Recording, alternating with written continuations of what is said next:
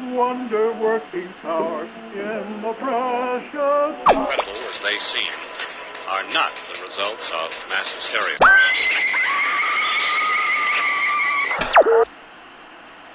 You may wish to adjust the dial. You are currently tuned into the wrong station.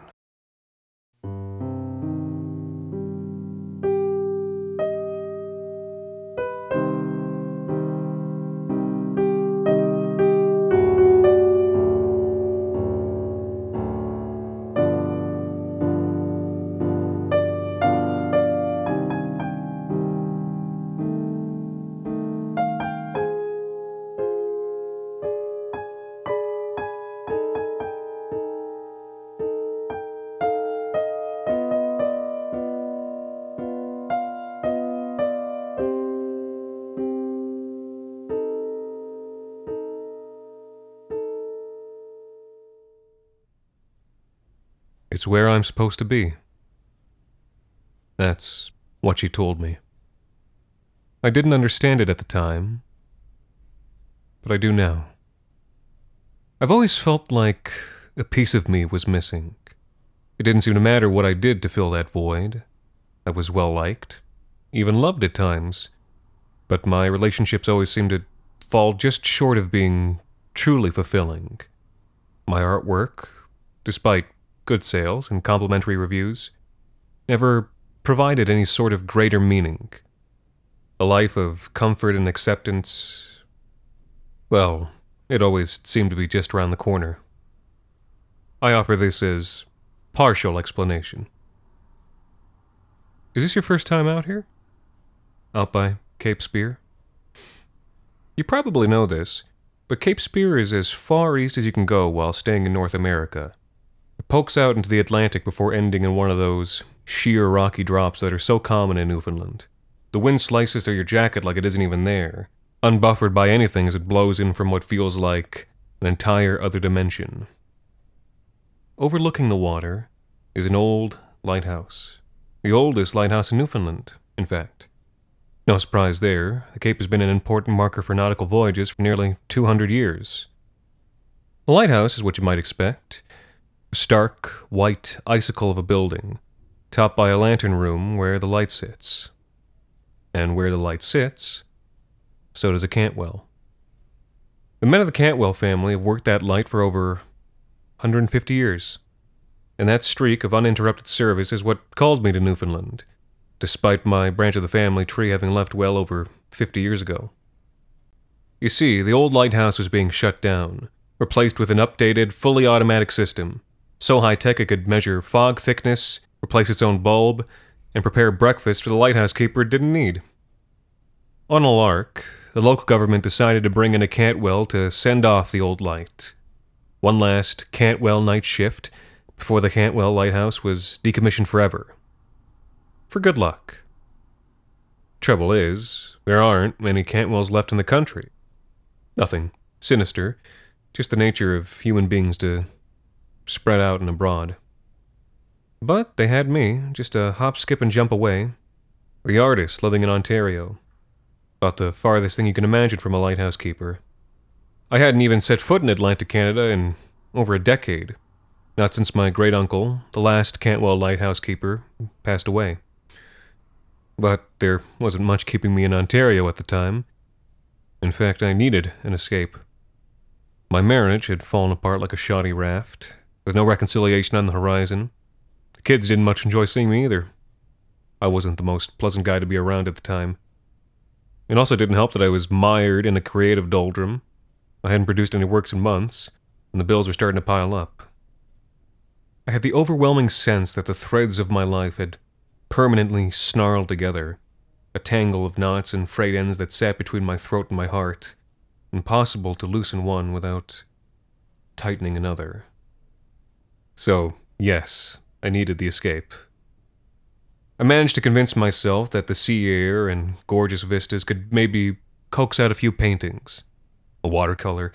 Hell, at this point I would have taken a sketch on a bar napkin. But what really sealed it was a line in the pleading email I'd received from the Newfoundland Heritage Office. Once a Cantwell, always a Cantwell. You could say I had a duty to see the old girl off. The place was in my blood. So I scraped myself off the stained mattress in my studio and booked a ticket. I flew into St. John's on a bright day in April. The air was clear enough that I could just barely make out Cape Spear off in the east as the plane banked for its final approach. And beyond that, the endless ocean raging against the rocks. A representative from the Heritage Office picked me up from the airport and drove me through the city, pointing out landmarks along the way. Some I remembered from childhood trips to visit now deceased relatives, but most were new to my eyes. For being so close to the edge of the world, St. John's is a pretty lively place. Filled with colorful houses and friendly people, it's as if someone erected a carnival next to an abattoir. The sort of place that almost seems designed to take your mind off an upsetting nearby reality. Or maybe that was just my interpretation as an interloper. I say Newfoundland is my ancestral home, but at the time I was a Cantwell in name only. I had never lived on the island. I'd never manned the lighthouse, nor had my father. Despite my family history, the place was as alien to me as Mars. I was exhausted and wanted nothing more than to collapse on my hotel bed. But the Heritage representative twisted my arm in that friendly maritimer way. Come on, boy, you can't get away that easy. Until I agreed to at least visit the old lighthouse. We arrived at Cape Spear with the sun still high. The ocean, an infinite darkness, undulated under the bright sky, so huge, so unthinkably vast that it made the white pillar of the lighthouse seem like nothing more than a sewing pin stuck in the back of some great beast. I briefly considered painting the scene, but the creative impulse died before I'd even finished the thought. Our boots crunched up the walk, passing through the blue shadow of the lighthouse before reaching the entrance. The Heritage representative pushed open the old oak doors with one hand and tossed me a beer with the other. Like the outside, the inside of the lighthouse emanated a certain 1800 sturdiness. The floor was made of thick hardwood planks, and in the center of the space, heavy iron stairs spiraled up towards the lantern room. It was eerily silent, the sound of crashing waves muffled by about four layers of 200 year old brick. The Heritage rep showed me the entire structure from top to bottom, including the sheds, or linnies, that had been built to act as living quarters for the Cantwell who kept the lighthouse. Between slurps of beer, the rep explained how the Cantwells tended to live right on Cape Spear to be closer to their work. They farmed most of their own food from the soil around the Cape. It was rare to see a Cantwell in town, despite it being only a couple hours away by horse, and, later, 20 minutes by car. This information was new to me. When I'd visited as a child, my grandparents always said that the lighthouse was too far away, and that's why my great uncle never came to say hello. Strange. Now I thought it must have been some kind of family argument. I wondered which had been buried first the hatchet or the participants. As I strode around the bottom floor, kicking up the fine layer of dust that carpeted it, my gaze was caught by a metal trap door laying in the corner. The representative kicked at the iron ring handle. An old storage room, he explained, but they'd lost the key. I was only half listening. I must admit, I'd been excited to see the lighthouse. Hell, I'd been excited just to arrive in Newfoundland. A small, naive part of me expected that seeing this land, this object that dominated my family tree, would somehow rinse my life clean.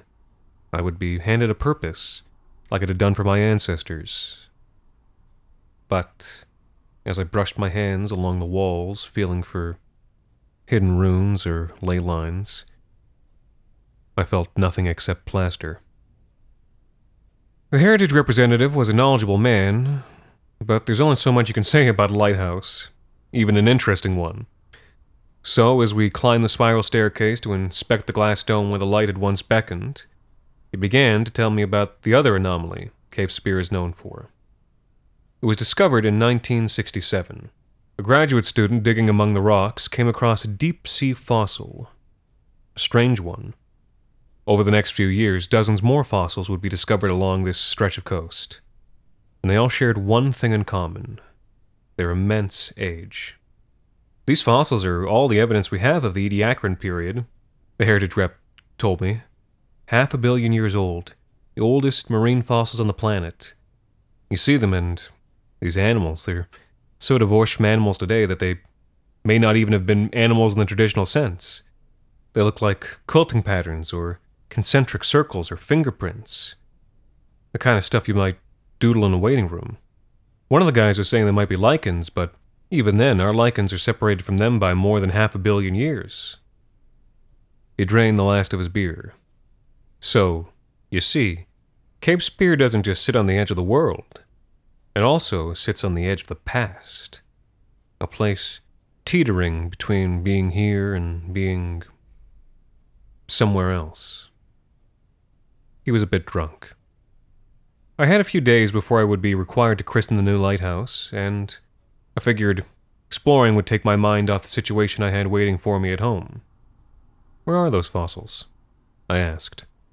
The next morning, I trekked about ten minutes down the coast, walking towards a small, low building, a tourism office. I followed the rep's instructions and bypassed completely, instead, walking to where a wide, rocky shelf jutted out into the ocean.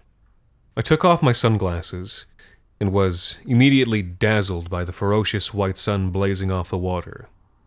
The rocks here, in contrast, were black, looking almost like silhouettes to my half blinded eyes. I walked along the shelf, keeping away from the edge, bouncing with my arms out like a kid walking along the edge of a curb. Slowly, my eyes adjusted and the fossils came into view. They were imprinted on the black rock as clear as if they'd been drawn on with chalk just minutes before I arrived. And as I walked along the rocks, staring at the bizarre forms, something began to happen. Perhaps it was the white noise of the ocean, or the solitude, or maybe just the beauty of the place, but my fears, my anxieties about work and family, it's as if they began to drain away. For the first time since it had appeared, that tangle of knots in my chest began to unspool of its own accord. Muscles I didn't even know I had began to loosen, and my eyelids drooped. As the waves crashed and receded against the shore, I felt my mind empty itself, the contents carried out to sea. Then, Ever so slightly, I began to feel a pulse of silent noise, like when a bass note is so low it can only be heard in your gut. The pulse traveled into my feet, up to my head, and back down again, reverberating.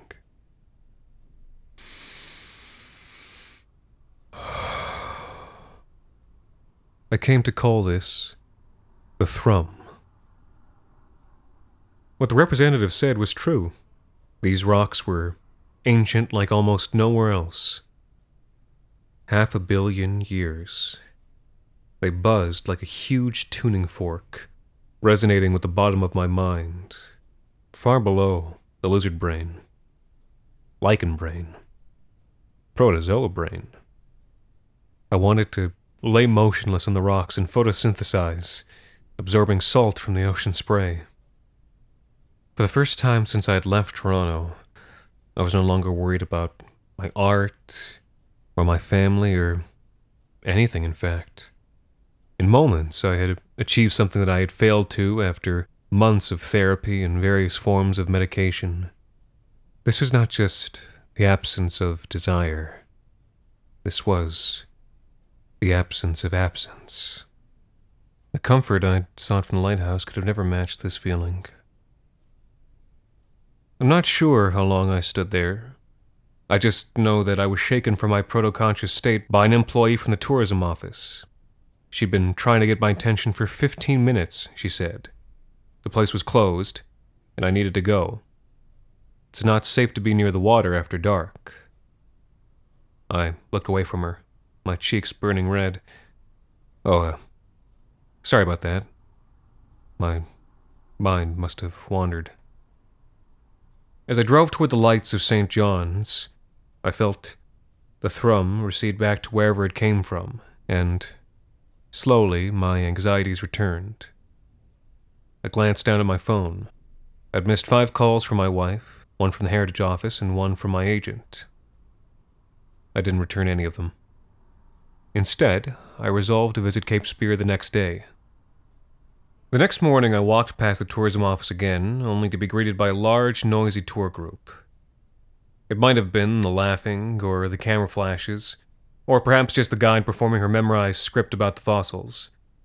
But I couldn't find my way back to the thrum and the comfortable nothingness that had consumed me the previous day. Frustrated, I clambered over a ridge and down the rocks, putting enough distance between myself and the group that their voices were smothered by the crashing waves. Here, in this relative solitude, I began to feel something similar to what I'd felt yesterday.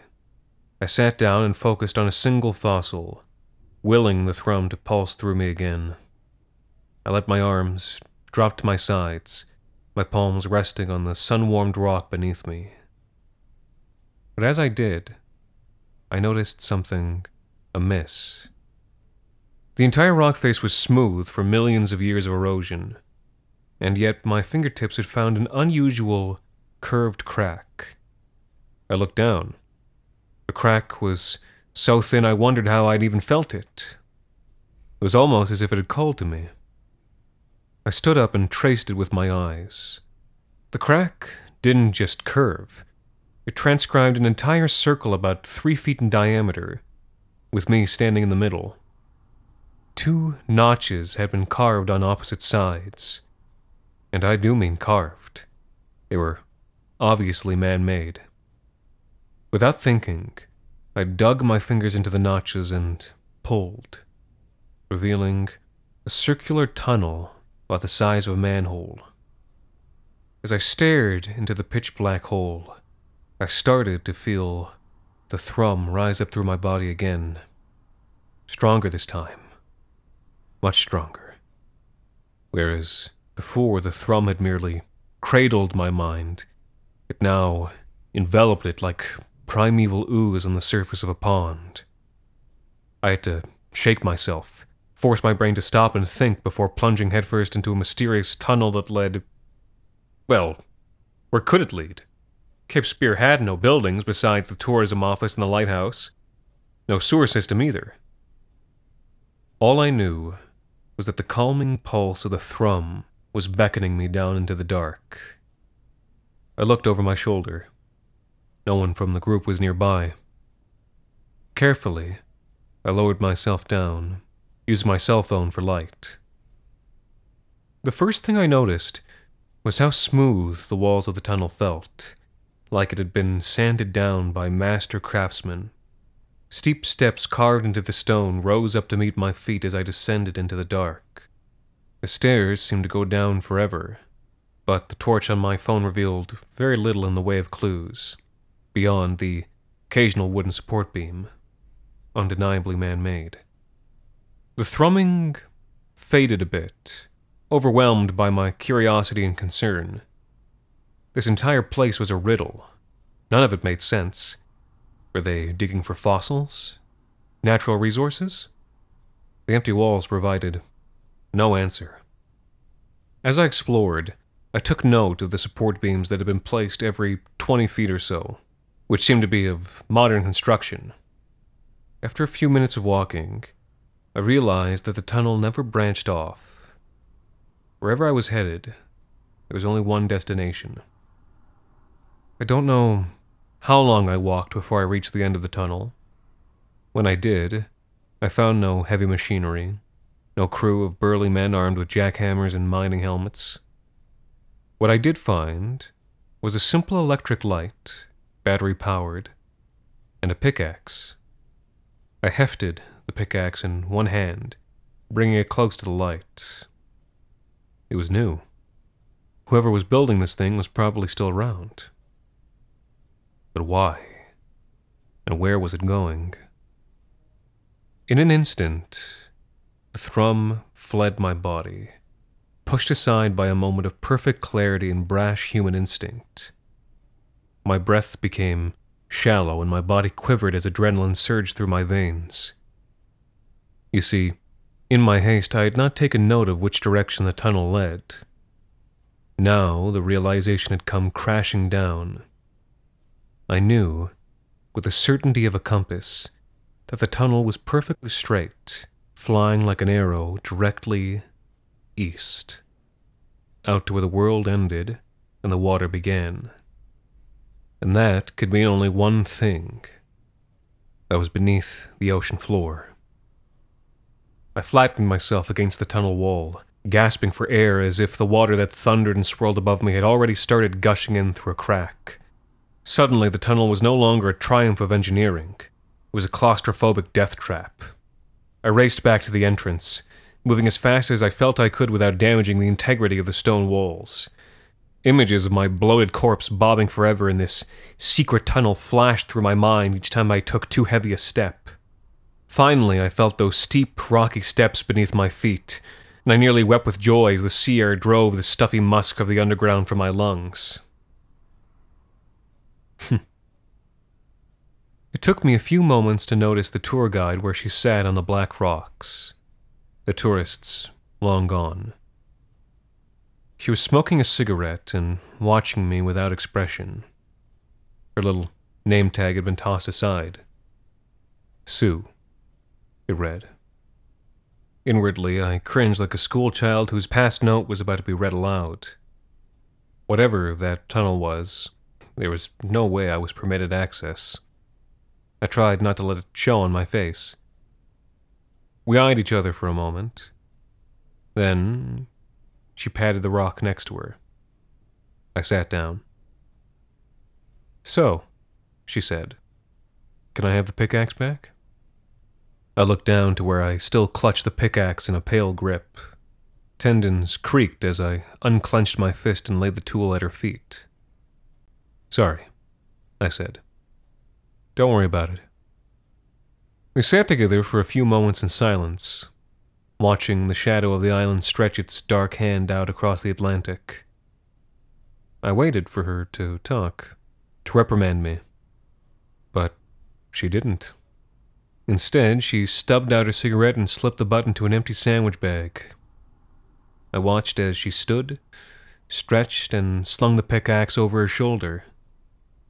She was nearly halfway to the tunnel when I called out. She turned to look at me. What? I struggled to figure out what question to ask. There were so many. Where did you get the pickaxe? She looked down at it, as if seeing the tool for the first time. It was here when I got here. Well, what about the tunnel? Did you do all that yourself? She looked down at the hole in the rock, and then out to the ocean. No, she said, but I've made pretty good progress so far. I. Well, the tunnel. What is it?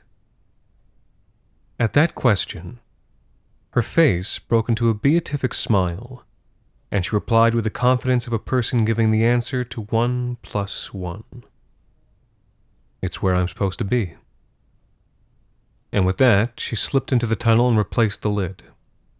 I tried to stutter out something else, but she was already gone.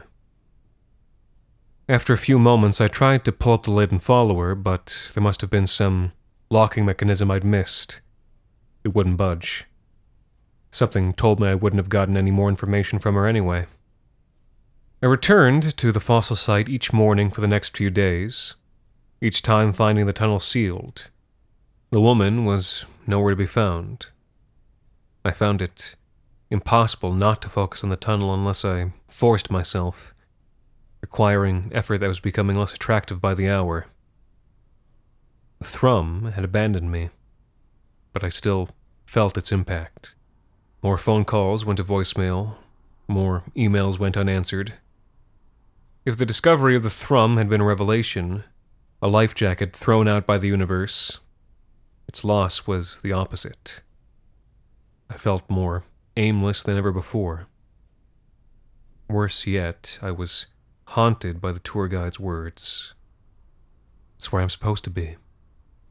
So sure of herself, so confident in what she was doing. She'd understood something I still could not begin to grasp. I floated through the week of heritage events, relying on cocktail party instincts I'd honed over the years. But beneath my smooth exterior was roiling frustration. Soon I knew I would have to return to my broken life, all ruined relationships and empty canvases. Things that had become irrelevant in the wake of my self discovery, as distant from me emotionally as the fossils were temporally. Before long, it was my last night at Cape Spear. One night to discover the true source of the thrum to maybe take a small part of it home with me. My plan was to spend the entire evening down by the water's edge, indulging in as much of the thrum as I possibly could. That's why I was more than a little annoyed when the heritage rep called. Ready to see the old girl off? He said after I picked up. Of course. I'd forgotten the ceremonial night shift. The light would be kept by Cantwell one last time before the building was shut down for good. It was my only role. There was no way to back out. Yes, all right, I said, trying and failing to keep the edge from my voice. Can you pick me up? The Heritage rep kept shooting me nervous glances in the car. I had completely refused to engage in conversation, silently blaming him for the circumstances. He dropped me off outside the oak doors, handing me a black iron ring spangled with keys. It was about the weight of a human arm. He gave me my instructions, which I barely heard, focused as I was on getting back to the rocks as soon as humanly possible. Barring disaster, I would spend my last hours basking in the moonlight at Cape Spear, like a starfish swept into a tidal pool. All I needed to do, the rep said, was make sure the light was turned on for 20 minutes, then turned off. Other than that, I could just eat, work, sleep, and wait for him to pick me up in the morning. My quarters were already made up, and there were some snacks in the mess area if I got hungry. With that, he left, waving tentatively at me from the car as he sped off. The moment he was out of sight, I took the spiral iron stairs three at a time, my shoes clanging against the rough metal. When I reached the light, I lost precious seconds searching for the switch. The bulb shrieked on its stand as I twisted it from side to side, cursing myself for leaving my flashlight downstairs. Then, my heart jumped as something clattered to the metal floor. Something must have broken free from all my twisting. But I ignored it, wrenching the stand as far to the left as it would go so I could run my hand along the wires that sprung tentacle like from the back of the light. They led me to a switch in the far wall, which I flipped. The light blazed out into the darkness, illuminating a circle of water that would have been considered large had it not been in direct comparison to the entire ocean.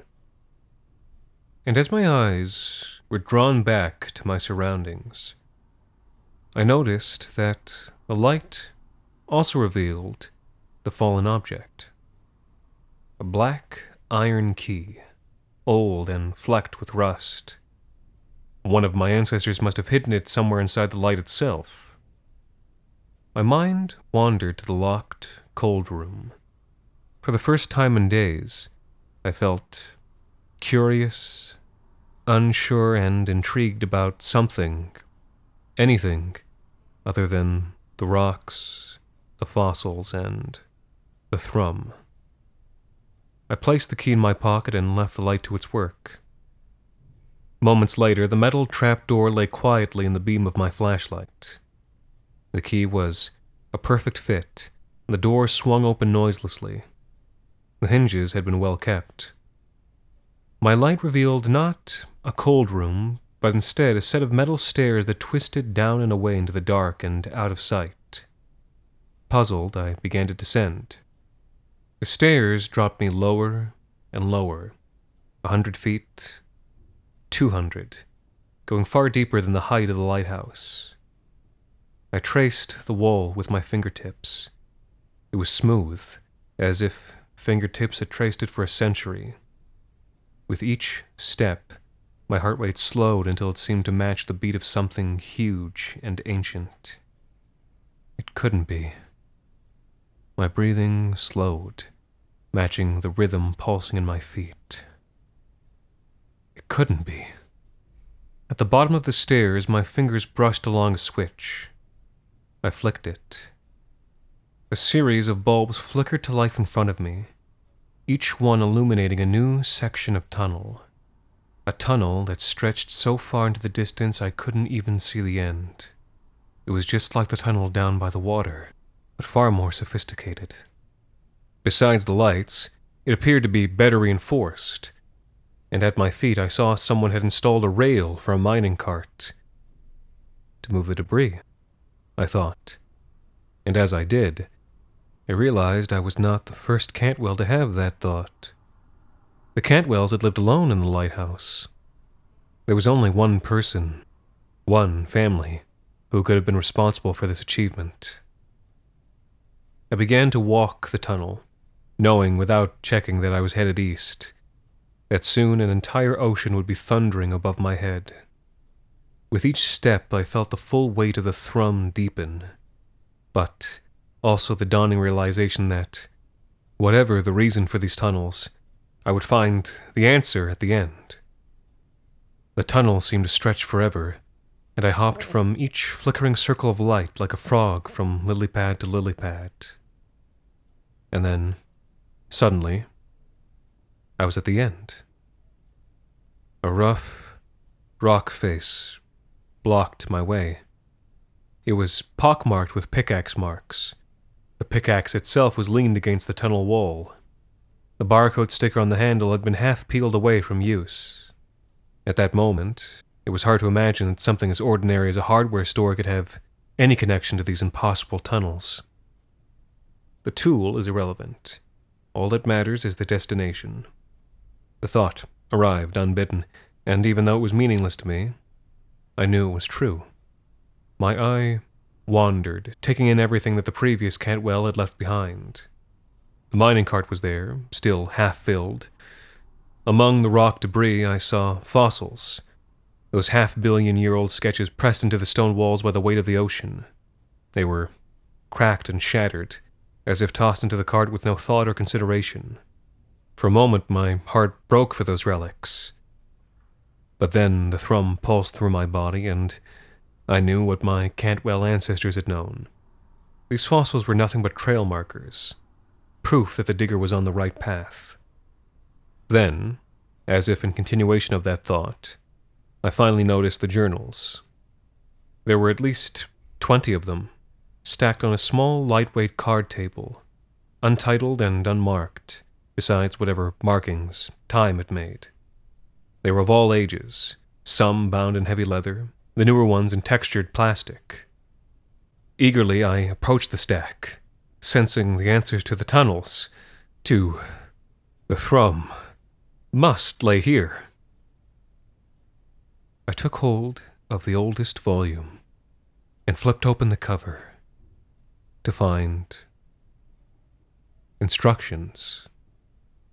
Page after page of instructions, all detailing the exact methods and techniques one would need to dig an underground tunnel. That was it. That was all. I opened the next journal. More Cantwell handwriting, this time in ballpoint. New methods for digging. New materials. Exact specifications for screws to attach to the support beams. Nothing else. The same was true for every journal I opened. Together, the journals represented a 150 years of tunnel digging but not a single clue as to why.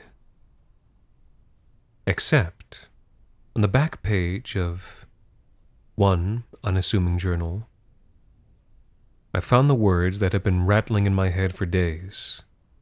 Written in black ink, it stated simply, It's where I'm supposed to be.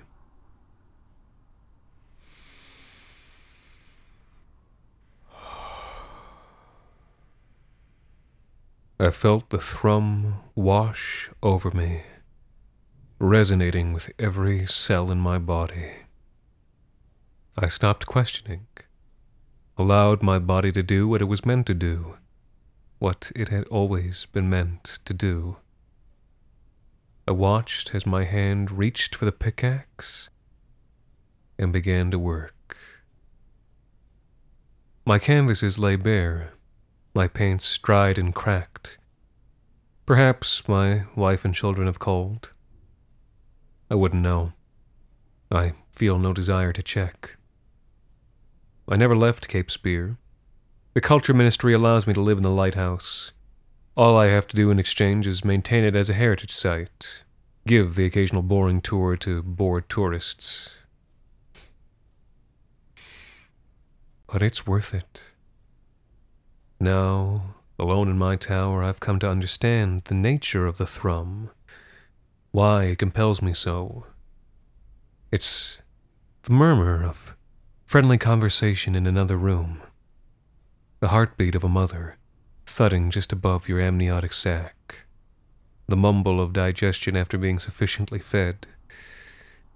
It's all the half heard sounds that have buzzed through the ears and palps and membranes of every safe and happy organism since the dawn of time.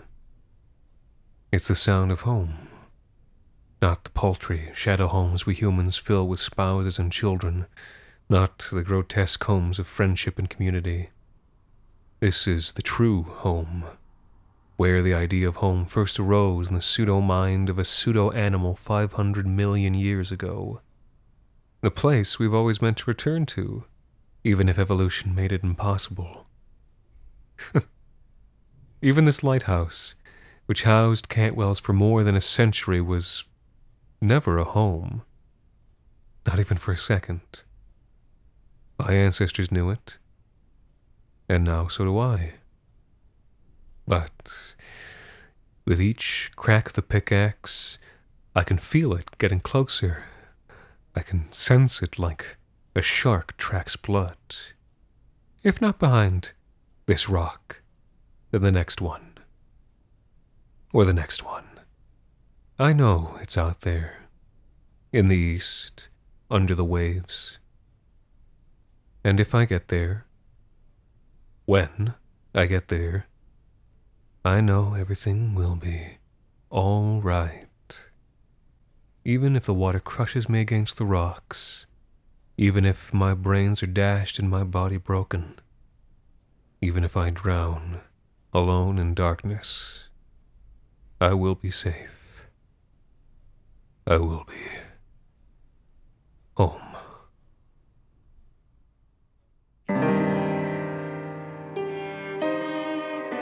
This week's episode, Cape Spear, was written by Jacob Duarte Spiel and performed by Anthony Botello. The Wrong Station is made possible with the generous support of our listeners on Patreon. Thank you to Neil Robman, Bryant Wiley, Neil Osachi, Tina Louise, Emily Gordon, C.M. Lubinsky, Jackie Chow, Rebecca Lampkin, Brad Jacobs, and Patty Tracy for helping us keep the lights, well. You can also support us by leaving a rating and review on iTunes, or wherever it is you listen to The Wrong Station. The Wrong Station is co produced by Alexander Saxton, Anthony Botello, and Jacob Duarte Spiel, with music composed and performed on the piano by Ilan Citrin, and arranged for the viola and performed by Viola Schmidt. You can follow The Wrong Station on Twitter, Facebook, and Instagram, and email us at thewrongstation at gmail.com. And until next time. Thank you for listening.